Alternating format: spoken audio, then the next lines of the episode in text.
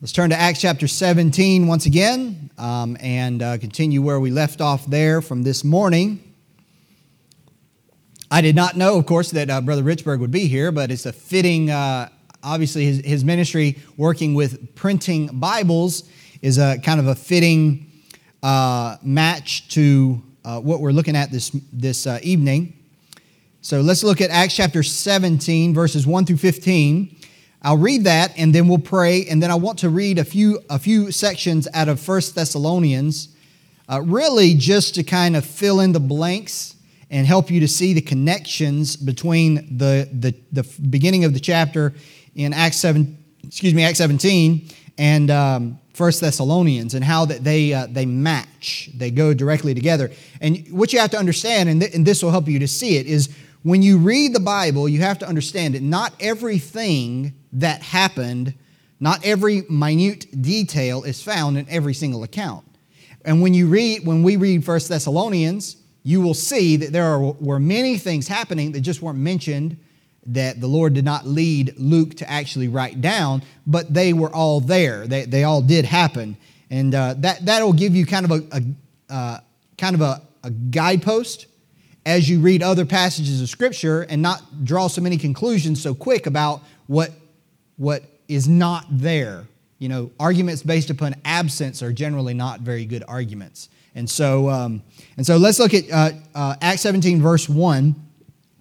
Now, when they had passed through Amphipolis and Apollonia, they came to Thessalonica, where was a synagogue of the Jews. And Paul, as his manner was, went in unto them, and three Sabbath days reasoned with them out of the Scriptures, opening and alleging that opening alleging that Christ must needs have suffered and risen again from the dead, and that this Jesus, whom I preach unto you, is Christ.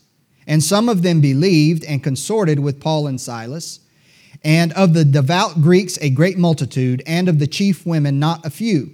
But the Jews, which believed not, moved with envy, took unto them certain lewd fellows of the baser sort, and gathered a company, and set all the city on an uproar, and assaulted the house of Jason, and sought to bring them out to the people. And when they, when they found them not, they drew Jason and certain brethren unto the rulers of the city, crying, These that have turned the world upside down are come hither also, whom Jason hath received. And these all do contrary to the decrees of Caesar, saying that there is another king, one Jesus. And they troubled the people and the rulers of the city uh, when they had heard, they heard these things. And when they had taken security of Jason and of the other, they let them go. And the brethren immediately sent away Paul and Silas by night unto Berea, who, coming thither, went into the synagogue of the Jews.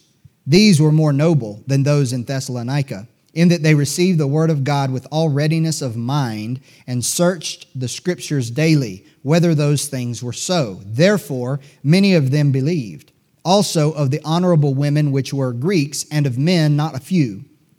But when the Jews of Thessalonica had knowledge of, that the word of God was preached to Paul at Berea, they came thither also and stirred up the people. And then immediately the brethren sent away Paul to go, as it were, to the, to the sea, but Silas and Timotheus abode there still. And they that conducted Paul brought him unto Athens, and receiving a commandment unto Silas with Timotheus, for to come to him with all speed, they departed. All right, let's pray together. Father in heaven, once again, thank you for your word. Uh, Lord, thank you for your people. Thank you for what you are doing here. We pray that you would continue this great work that you're doing at Choice Hills among your people, and that the grace of God would be evident uh, among us, Lord. We pray, Father, we ask you to save souls through our, our ministry and our witness here, not just not just the pastor, but especially through each and every person as we try to share the gospel with those around us. Lord, that the waters of baptism would be stirred as people take their stand and, and, uh, and publicly acknowledge their faith in Christ, and that people would grow and, and that you would do a great work here, Lord, even as you did in Thessalonica, even as you did in Berea. Thank you for the record that you preserved for us here in your word. Lord, would you, would you please bless our time tonight as we look in your word and encourage your people? In Jesus' name I ask. Amen. Now, if you would hold your place here and go to 1 Thessalonians chapter 1.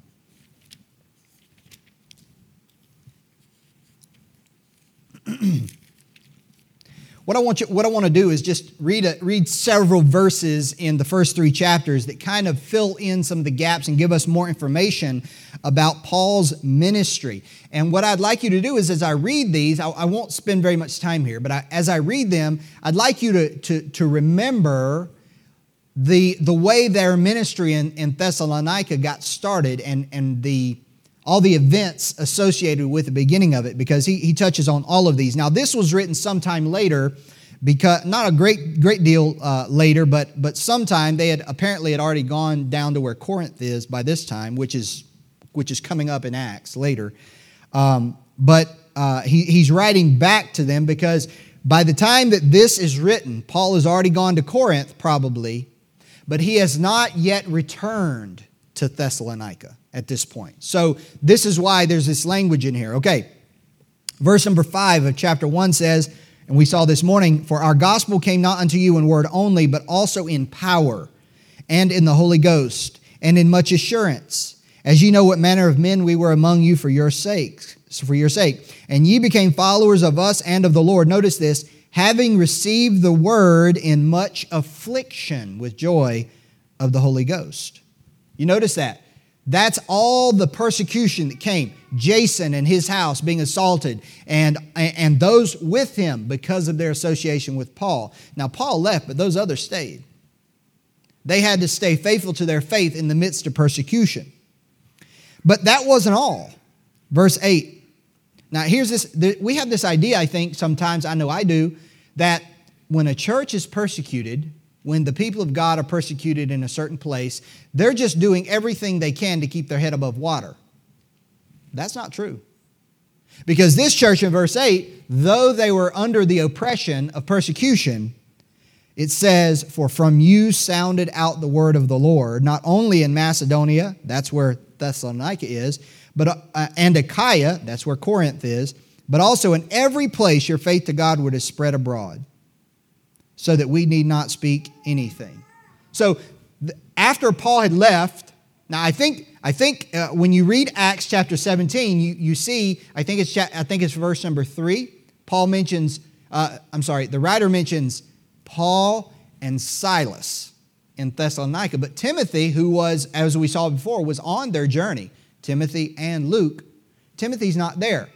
So some people think Timothy stayed at Philippi because remember, Although Paul and Silas had been beaten and thrown in prison, and they were asked to leave, Timothy wasn't.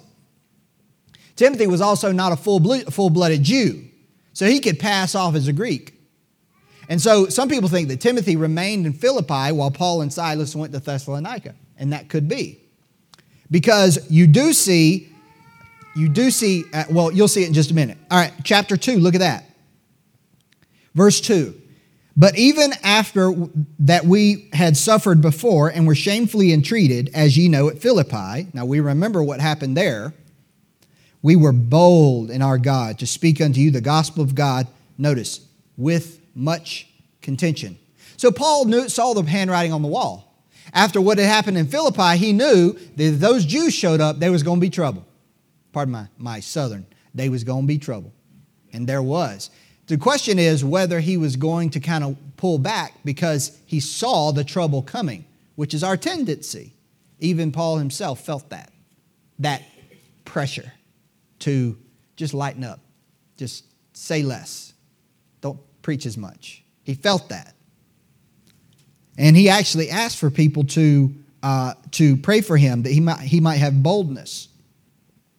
And so we see uh, verse number Let's drop down to verse number nine. Notice this. So while Paul, while Paul is at Sister Amy, I'm paying attention to your and your your and how do you what was the one? Our and our. Okay, Sister Amy told me I, I don't I don't say that right, so I'm trying to pay attention. Okay.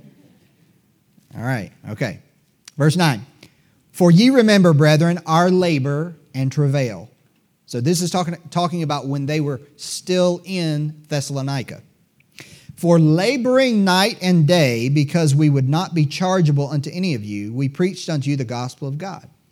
So between the Sabbaths, you know what Paul was doing in Thessalonica? He was working. He was making tents. See, that's not mentioned at all in Acts, but it's there, right? This is what I'm talking about when I said earlier. He says, but he did that to set an example of labor and travail. In other words, to work hard. And if you're in, if you're in the adult Sunday school class, we're going to get to that talk in the book of Acts as we study, I'm sorry, in the book of Proverbs as we study that subject. And he says, um, verse 13, for this cause we thank God without ceasing, and this relates to our, our message tonight, because when ye received the word of God which ye heard of us, ye received it not as the word of men, but as it is in truth the word of God which effectually worketh also in you that believe. You know, that's my prayer. I mean, God knows my heart. As I, as I try to pray for all of you, I try to pray for the church corporately. You know, I, I don't have a great, a, a grand plan of ministry. I don't have some great agenda, some master plan to implement in, in phases, or I, I don't have that. I, maybe some people do, and that's fine but like I'm not that smart to have anything like that. You know, my desire and what I try to do is I, my, my hope is that we can look at the Word of God and see what it says and really let it come into our heart, understand it, and that the Word would effectually work in us, in you, in me, in all of us. And I know as I study, it works in me. I know that. And I hope that it works in you. But listen, if the Word of God doesn't do a work in each one of our hearts, I certainly don't have another alternative to do whatever needs to be done or anything like that. There is, there's no, there's nothing, you know, you know, the purpose driven, whatever. I, I don't have anything like that to offer. This is why, and I'll say more about this in a minute. As you can see in verse 13, Paul's ministry was solely based upon God's word. That was it. Paul depended 100% on God's the power of God's word, that is the, written word of God, the scriptures, accomplishing the work. And he says that is why what happened in Thessalonica happened. No other, no other explanation. God used his word. And in verse 14, he mentions uh, the Jews, notice what he says about the Jews, verse 15, who both killed the, the Lord Jesus and their own prophets and have persecuted us, and they please not God. So in Acts, what do we see? In Acts, we see the Jews did this, and the Jews did that, and the Jews did this, and the Jews did that, and we think, man, that's bad. This now, in the letter, is where you have Paul telling us what he thinks about it. Right? He says, they please not God and are contrary to all men, forbidding us to speak to the Gentiles that they might be saved, to fill up their sins always, for the wrath has come upon them to the uttermost. You see that? That's what Paul thought. He, he, he thought what these Jews were doing was absolutely of the devil wickedness. Verse 17, but we, brethren, being taken from you for a short time in presence, not in heart, endeavor the more abundantly to see your face with great desire Wherefore, when I when uh, wherefore we would have come unto you, even I, Paul, once and again, but Satan hindered us. Yeah, I read one person they thought that Satan hindered us was a reference to Jason and his security. In other words, Jason put up some money as a security that Paul would not come back because Paul had been staying with him. I don't know if that's exactly true. But maybe it's maybe here, just reading between the lines, maybe Paul is saying whatever they were trying to work out so that Paul could return didn't, didn't pan out. The devil's working against him. So listen, Paul can't go back to Thessalonica right now. But there is somebody that can. And it was likely the person who wasn't there to begin with. Nobody knows who he is, and that's Timothy. Verse 1.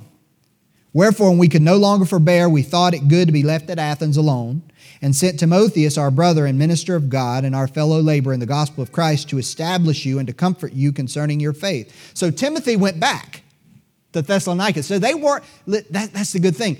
Sometimes we read Acts and we think, well, Paul was there for a few weeks and he had to leave. And you think, well, they're just left to themselves. No, they weren't. They weren't. I, I know, you know, you guys, you guys that have been around a lot of preaching, you have heard people say that. You know, they, well, they're only there for a few weeks and then they're gone, and that church is still, whoa, whoa. There were other people that were traveling with Paul, and you, you see their names here and there in the epistles. They were working with Paul, and they were going to these places wherever they could to strengthen these, these, uh, these, these new Christians, and they did, and it was effective. He says, verse 3, that no man should be moved by these afflictions, for yourselves know that we were appointed thereunto. And so he says, verse 6, but now when Timotheus came from you unto us, and brought us good tidings of your faith and charity, and that ye have good remembrance of us always, desiring greatly to see us, as we also to see you. Therefore, we were comforted over, over you in all our affliction and distress by your faith. For now we live, if you stand fast in the Lord. All right, so I just wanted to read that. I know we spent a little bit of time, but I wanted to read it to fill in some of those gaps in Acts 17 so we all get a full picture of what is happening. Now, if you would go back to Acts 17, I want to look particularly at the, the church or, or at the, uh, the missionary effort in Berea. Verse 10. Acts 17, verse 10. And the brethren immediately sent Paul away and uh, Paul sent away Paul and Silas by night unto Berea, who coming thither went into the synagogue of the Jews. Now we know this is Paul's manner. We saw that this morning. These were more noble than those in Thessalonica, in that they received the word with all readiness of mind and searched the scriptures daily whether those things were so. Now, the word noble in this case, and this is the way we use it as well, comes from a word that basic is a, it's a, it's a compound word that means it means good born or well bred, well born. In other words, you, you, you, when you think of nobility, you think of someone who's born into a, an influential line. You know, if you're into that, you know, those kind of shows where they have, you know, 17th or 16th, 18th century England. My wife likes those kinds of things. And, you know, they like, they all speak with a British accent and, you know, all that stuff. Um, when you look at that, you know, you see nobility, people that are born into, uh, born into those families this is not that, though. It says they were more noble than those in Thessalonica. In this case, the nobility does not come from birth, but it comes from their response to God's word. It means they were distinguished from others by the greatness of their character. They had high qualities or ideals. This is what this means noble noble. Now, why were they noble? Verse 11. There are two reasons. This is an easy outline here. Two reasons. Because they received the word with all readiness of mind, number one. And number two, they searched the scriptures daily whether those things were so.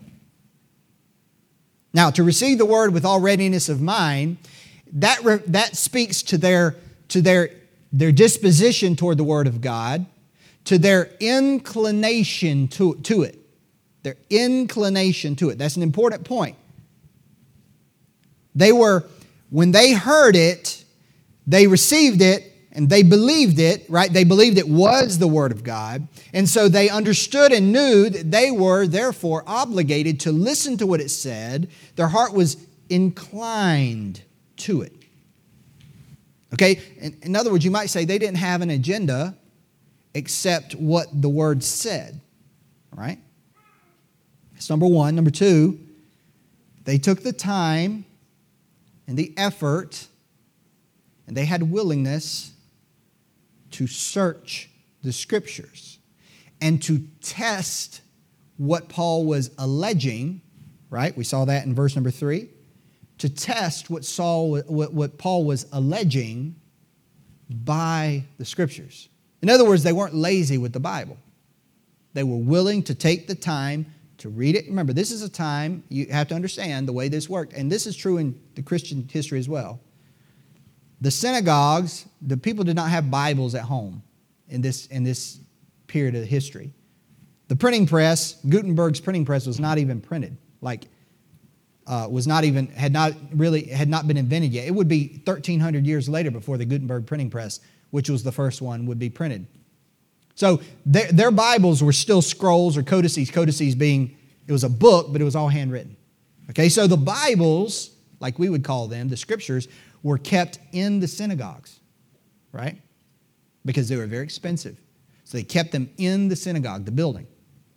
Even in the Christian church sometime later, the Bible, but the New Testament and the scriptures were still very expensive because they were all hand copied. They were kept at the church building. So the people would come to hear the word of God. Now, aren't you glad that that's not the case with you? But you, you better believe it. If you came to hear the word of God, I bet you memorized it, right? A lot more than we do because that was all you had, unless you maybe brought something to write and copy what you heard or what, whatnot. That assumed you could read and write. So that's what you have that they're coming to the place of worship. Paul's talking, and then they're spending time. It says they, they came and searched the scriptures daily. So they were willing to put the time in to gather together and look at Paul's claims. He brought up verses, and they would say, okay, well, let's look at this. Let's look at this passage in Isaiah. Let's look at this passage in Psalm. Let's look at this passage in Jeremiah. And, and let's see, is what he's saying true? They took the time to do it. You know, that, that, that alone, just the amount of effort that is necessary to know the Bible is something that derails like a huge portion of people, right? It's just, eh. right? Eh. Eh. Just, I'm tired. Listen, that attitude is not the recipe to be a noble Christian. It's just not. These people, these weren't even believers yet. Notice their disposition toward the Bible. It was important to them. It was important to them.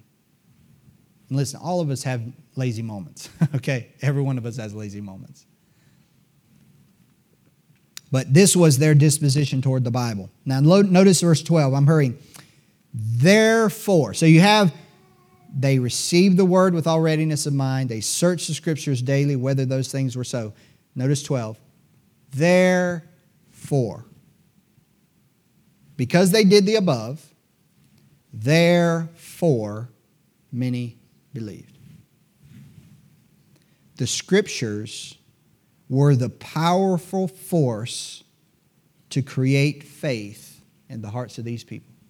They were converted for one reason because they saw the truth in the scriptures. That, see the power we were talking about earlier? They saw the truth in the scriptures. And this is the difference, if you notice, the reason I, I wanted to cover Berea with Thessalonica is because a comparison is made between the Bereans and the Thessalonians. They were more noble. Verse 11. They were more noble. What was the difference in the response? In Thessalonica, Paul was speaking to the Jews. In Berea, Paul was speaking to the Jews. In Thessalonica, Paul's in the synagogue. In Berea, Paul's in the synagogue. This is what he did everywhere. What was the difference in response? The difference was one thing, in this case, one thing their disposition toward God's word. That's it. That's it. Now, contrast the synagogue in, the, in, Thessalonica, the, in Thessalonica, the Jews. We see what they did in verse number five, the Jews that believe not. So they heard what Paul said.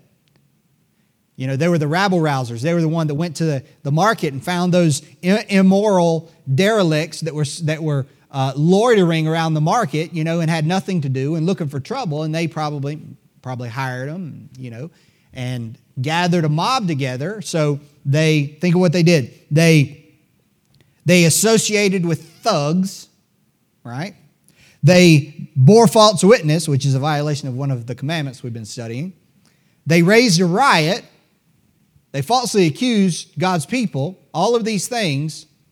Let me ask you something. Do you think people with such so few scruples like this are willing to do this to accomplish some end? Do you think they are the ones that are going to be spending time looking at the Bible? testing to see what Paul says? No. That's not what they did. Their disposition in Thessalonica was not the same as those in Berea, and so their response was different. They were disinclined, they were indisposed to hear anything that did not affirm their already held views. Maybe that was because of religious pride. Maybe that was because of envy, we saw there. Maybe that was because they loved sin. Maybe because it was uncomfortable for them to consider that they might, might not have it all together, might not have it all right. Whatever the case might be, they were disinclined as compared to readiness of mind. They were not inclined toward God's word, they were, they were inclined away from it. Furthermore, they were unwilling to search the scriptures to see if, if what Paul claimed was true. And so, therefore, what happened? Verse number five they did not believe. So, you have the very opposite thing happening in Berea as happened in Thessalonica. The difference, the disposition they have toward the Word of God. And you know what? Almost pr- practically every time a person turns the gospel away, the reason can be traced back to one of these two reasons. Either they're disinclined to it from the start. Knock on some. I, this happened with. Uh, I was with Charity yesterday. This is before I almost got bit and nigh unto killed by the German Shepherd. Exaggerating a little bit. This is, this is almost. This is before that. Knocked on a door. Lady came to the door. I said, "Hello, I'm Adam. This is my daughter Charity. We're from Choice Hills Baptist Church, and we just want we just coming around the neighborhood trying to tell people about Jesus." She said very politely, she said, uh, "What was it? Have a nice day," and turned around and walked away. You see, you know, we can beat ourselves up. I might beat myself up up over the lack of opportunity. But was her heart inclined to God's word? No. Maybe, I, maybe it was because I said Baptist. Maybe it was because I said Jesus. I have no idea. She didn't elaborate at all. So I have no idea the cause for her to turn around and walk away like that, rudely. I don't know. I don't know. But here's the thing if someone is not inclined to, to, to, be, to give you a hearing, the Word of God a hearing, then that's going to stop it dead in its tracks. And then sometimes it's just maybe they're inclined, but they're just too lazy to really search it out to find out the truth. Usually it's the first one, though, generally. Is, oh, you're Baptist, so I'm not listening. Or you're this, I'm not listening. Oh, you said Jesus, I'm not listening. And so, listen, they do not have a readiness of mind. They do not have a readiness of mind. You know, the only thing that can cure that that I know of, maybe some of you have better ideas, is prayer. That God changes their mind, opens their heart, like Lydia. Because we, we, you can't force the gospel down someone's throat, even though they claim we do by just telling them. you can't force the gospel. So you, you, you know, if they're disinclined, you know, that's going to affect whether they believe. And I know this is very, very obvious. And I think many people are not willing to consider what we say from the scripture because they're afraid of what might happen if it's true. Just they're afraid it might be true. And so they, they just they turn away. Now, what I want you to see from verse 11, let's read verse 11 again, and I want to make a couple of points on this. These were more noble than those in Thessalonica, in that they received the word with all readiness of mind and searched the scriptures daily whether those things were so. Now, this is only one verse in this passage in these two places where the word of God is mentioned. Notice in verse number two, the Bible says in the middle, Paul reasoned with them out of the scriptures.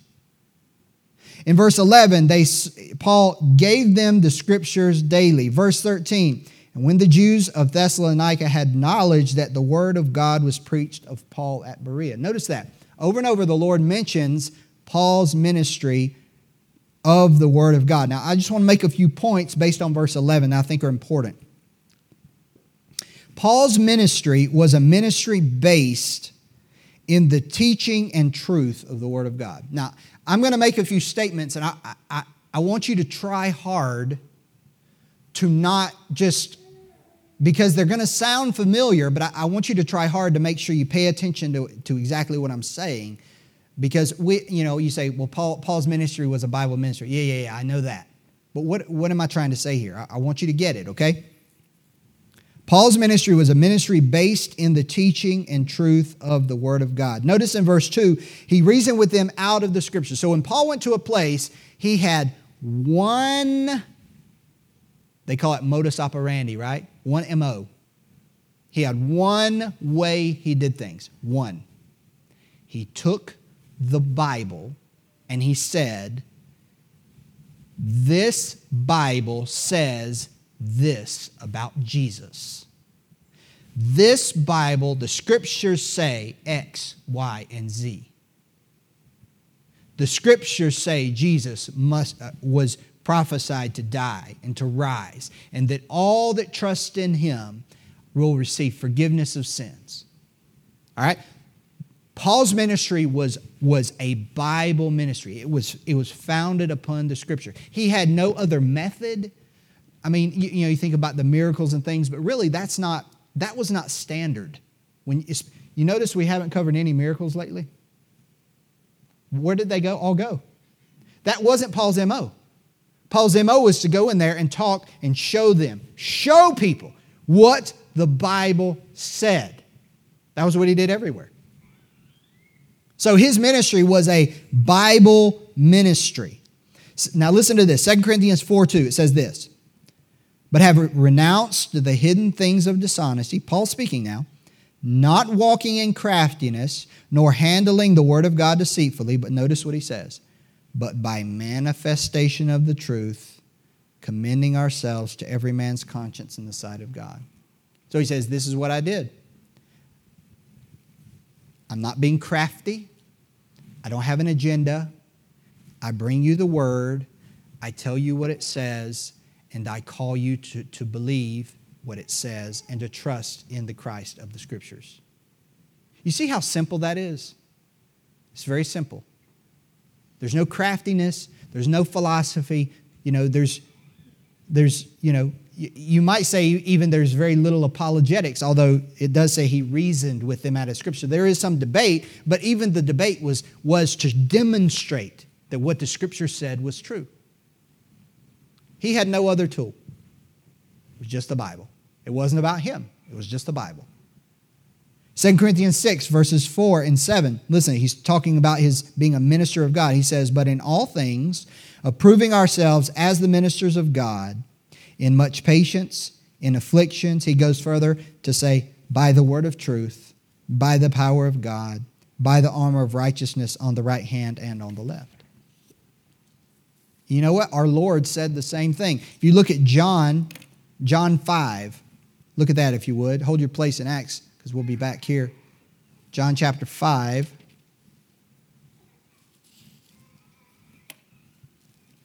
The Lord said nothing different than that. John chapter 5, verse number 39.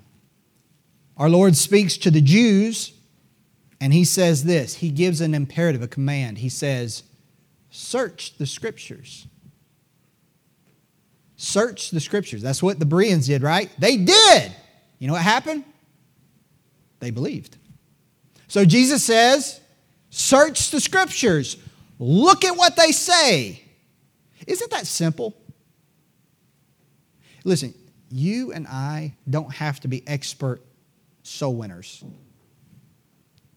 We just have to be able to tell people what God says. It's simple. God, the Lord didn't make it hard for us. The Lord says, Search the scriptures, for in them you think you have eternal life, which is to say, you think by you studying the Bible, you're, you're getting eternal life. Well, the scriptures that, you, that you're studying, they are they which testify of me. I'm in there. If you search them, you'll find me. So Paul's teaching came. So, so our Lord said the same thing as Paul. Look at the scripture.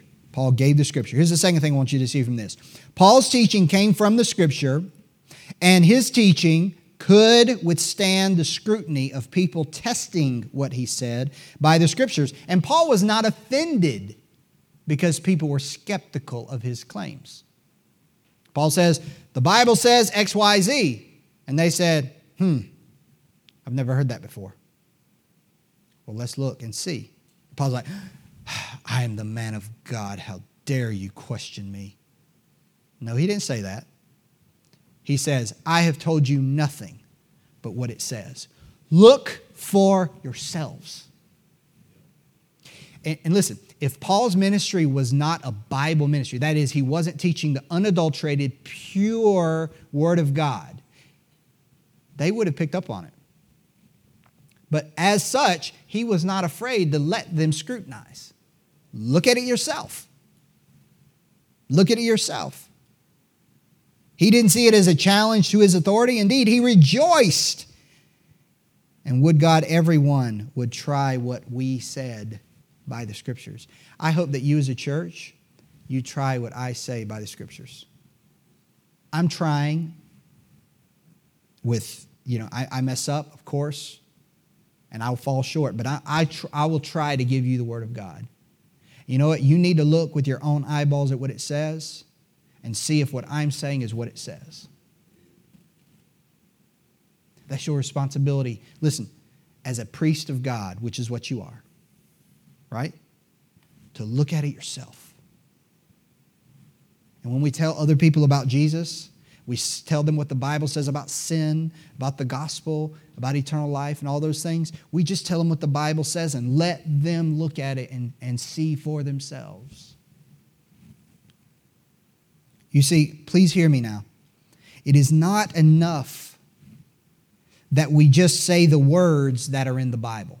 In other words, use the lingo. You know, I, my, my, uh, my grandfather sometimes would, would describe that when he would be listening to a preacher on TV. He would say, he, he, what he says is right out of the Bible. And usually, what that meant, because I knew what the man that he was listening to was teaching, what it meant is he was using verbiage out of the Bible. But the question is not whether he uses the words that are in the Bible as his vocabulary. The question is whether what he is saying is what the Bible says. What he is teaching is what the Bible teaches. That's the difference between being a Bible preacher or a Bible Christian and someone that just uses the lingo. It must be exactly what the scriptures are actually teaching. And I know, look, every, every TV preacher the, in the world, every false prophet in the world, every false teacher uses the Bible, right? They, they have verses they go to and all that. But using the Bible doesn't mean you're a Bible preacher. But saying what the Bible is teaching is the difference. So be careful when someone says it came right out of the Bible. There's a lot of crazy stuff comes right out of the Bible. You think about tongues. How many people believe in tongues? I believe in tongues. I do. I'm speaking one right now. Right? But how many people have you would you hear that they believe in speaking in what what, is, what they think of as, a, as an unknown tongue, an angelic prayer language, or however they want to describe it? Well, it's right in the Bible. Just see it. 1 Corinthians chapter 12, it's right there. Chapter 14, it's right there, you know. Yeah, yeah, it's there. But that's not what the scripture teaches on that thing, right? But it's right out of the Bible. You see what I'm saying? You understand the difference? You think about the veneration of Mary, the worship of Mary that, uh, that, is, that is practiced in, in Catholicism. Is Mary in the Bible? Yes. But does the Bible teach to worship or venerate her above any other person? No. So just because you use that lingo, the Virgin Mary, it doesn't change anything. It doesn't mean that what we're saying is in the scripture, right? Be careful of that because we should be scrutinizing and analyzing what we hear by the scripture. Third thing, this right here in Acts 17, they searched the scriptures, they tested what Paul said, therefore, many of them believed. This demonstrates that, listen now, please, even from the earliest New Testament times, the scriptures alone were the basis of the Christian's faith. And that's what we say now. Among Baptists, we say this the Bible is our sole rule of faith and practice. What does that mean?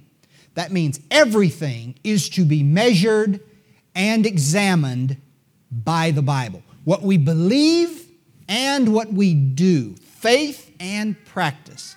Now, what does that mean? That statement that I just said, the Bible is our sole rule of faith and practice, that statement is not the sole rule of faith and practice. The Bible is. But that statement summarizes the truth that we see here. These Christians went back to the Bible. Does the Bible say what Paul is saying? They didn't even believe Paul, the apostle. But they did believe the scripture. So their, the basis of their faith was not tradition, it was not what was commonly practiced in other churches, it was not denominational decrees, it was not trying to curry favor with people. Even our own church's doctrinal statement Not even our own doctrinal statement determines what we believe and do. The Bible alone determines that. Now, we use a doctrinal statement, we have one to articulate what we believe the Bible teaches. But ultimately, it's not the doctrinal statement that determines it. In fact, our doctrinal statement uh, uh, concerning the scriptures, I printed it out. Here's what it says we believe the Holy Scriptures are the true center of Christian unity and the supreme standard by which all human conduct, creed, and opinion shall be tried, and therefore shall serve, should serve as the Christian's supreme and final authority in faith and practice. That's pretty good. I would say that statement is consistent with what we see the Bereans doing, right? And so we have it, but ultimately, not even this is the standard. The standard is the Bible itself. Is the Bible itself. Again, we're not, we're not making light of this. This, is, this has an important place. But even this is based on the Bible, or it's supposed to be, right? Our teaching must be based, our teaching must hold up to Scripture. It should be thoroughly scriptural. It must be based purely in Scripture. Now, as a result of their testing what Paul said by the Scripture, when they did believe it, upon what was their faith based? Upon, upon Paul's oratory or upon the Scriptures that they had seen themselves? You know what? I want that to be, I want Listen, if you believe anything as a, as, a, as a Christian, as a child of God, if you believe anything, if you have any standard, if you have any rule, any, anything that guides, and, and I sure hope you do, things that guide your practices of what you, you do and don't do, and go and don't go, and say and don't say, and, and, and believe and don't believe, if, if you have any guide, I want, I want that which guides you to be the Bible. I want that to guide me whether it's the music you listen to, what you wear, the places you go, who you marry, what kind of church you go to if ever you move away from here. Any of those, any question that, that could be asked, I want you as an individual to take guidance and direction from what the scriptures actually say. And you know for certain why you do that and believe that. And so, lastly, the Word of God is, alone is still, to this day, as we see here, the sole rule for what Christian, a Christian believes and does. Now, this is more, what I'm saying here is more than just reading your Bible every day. This is acting upon what it says. It's letting God determine what we believe and letting the Lord determine what we do according to what His Word says. It's not just reading the Bible, it's doing the Bible. You see, these Bereans were Bible Christians, right? They started right. They wanted to see why do we do this? What, what, hold on. What, what's the reason for that? And I want to tell you something. If you ever have a question about why we believe something or why we practice something, or anything like that, you feel absolutely free to come and ask.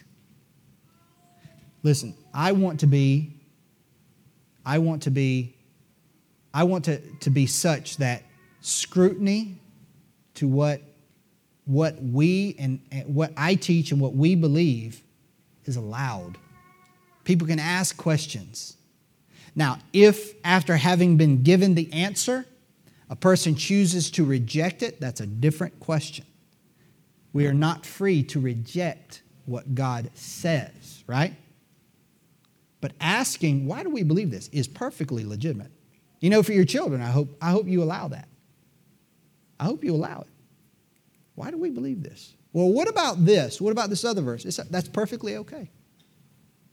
As long as our, our heart is inclined to it, right? And as long as we're willing to accept, right, what the Bible says. And we can be a Bible Christian like these Bereans were. Let's pray together.